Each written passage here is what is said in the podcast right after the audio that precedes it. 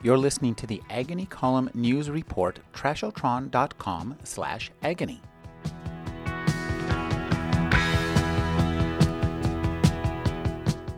The new novel by Laurie R. King is Island of the Mad. It's the latest Russell Holmes novel. Thank you for joining me, Laurie. I'm here. I almost called you Mary. no, she's the smarter one. She's the one who tweets. uh, so, what took you to Venice? It was a great escape from the 21st century. uh, when you started this book, did you know you were going to go to Venice, or did, was that a, a, fortunate byproduct of the decision? To no, I wanted to go to Venice. I thought uh, Venice has always been a refuge for um, for people who are retreating from the politics and wars of the, the outer world, and I thought that that's me. Now. Uh, this book uh, begins with a disappearance of a woman from Bedlam. And the Bedlam you describe is not the Hieronymus hell that I imagine. So talk about that. That's a very interesting description. Yes, less Hieronymus Boschian than than you expect. Um, yeah, I I think that to some extent, and it wasn't across the boards, but to some extent, for many people, a place like Bedlam proved literally an asylum, not just a place to be locked up. Um, for the, the, the neurotic mad, for the middle class mad, for the educated um, classes of Britain, uh, it was a place where they could get their feet under them again. They were fed and had a regular schedule and few responsibilities and people to talk to in a community in ways that um, we, we might be able to learn from now.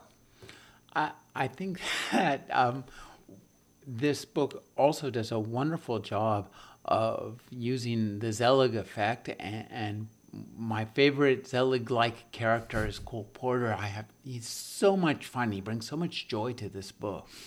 He's an interesting character. Yes, he's very much light, frothy, airy, but he has very dark underpinnings in a lot of way.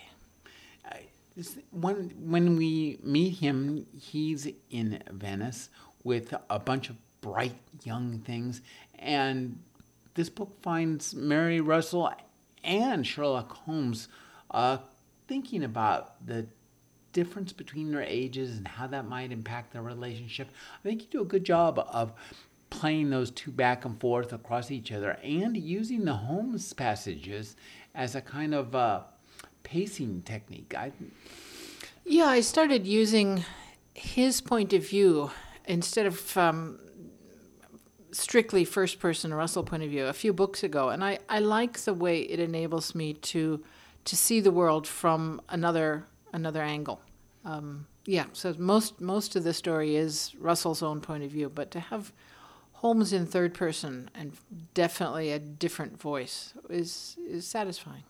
Uh, and I detect this book to have a light and fun tone, despite the fact that on it's really fun. It's it made me laugh out loud. You tell a lot of jokes. You have a great sense of humor because you don't tell jokes, but you make us laugh all the time. So talk about that kind of a sense of humor.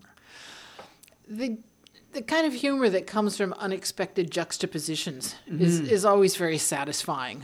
Um, the kinds of understatements that are absurd are satisfying um, the kinds of things that Russell says that come from a firmly feminist and self centered point of view uh, that put someone as august and respected as Sherlock Holmes into his place are deeply satisfying. and this is a book that witnesses the rise of fascism in Italy and England. It's never a fun thing to see, is it? It's, yeah, um, the modern debates and parallels. I mean, you can take the parallels too far, um, but nonetheless, human beings don't really change, and human impulses don't really change, whether you are in a um, 21st century uh, universe or an early 20th century one. Um, and I and I think that's the that's the key thing that is involved in the parallels. I mean, it's not so much could this happen here as why is this happening here too? You know, one of the things that I was thinking about as reading this book is that this book's set in 1925. Um, they were married, I think, in 21. Uh, four years from 25 is 1929. That's a pretty spectacular year. Have you thought taken Mary Russell and Sherlock Holmes into that year in your brain? Since I'm managing to write a book that covers about two months at a time, I'll probably be 112 by the time I get there. So I'm not too worried about it. Oh, okay. I, I was I was kind of looking forward to seeing what Holmes.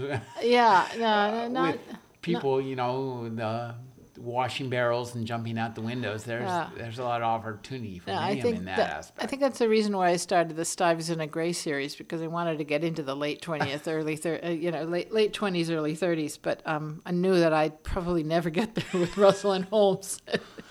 the new book by Laurie R. King is Island of the Mad. Thank you for speaking with me, Laurie. Thank you.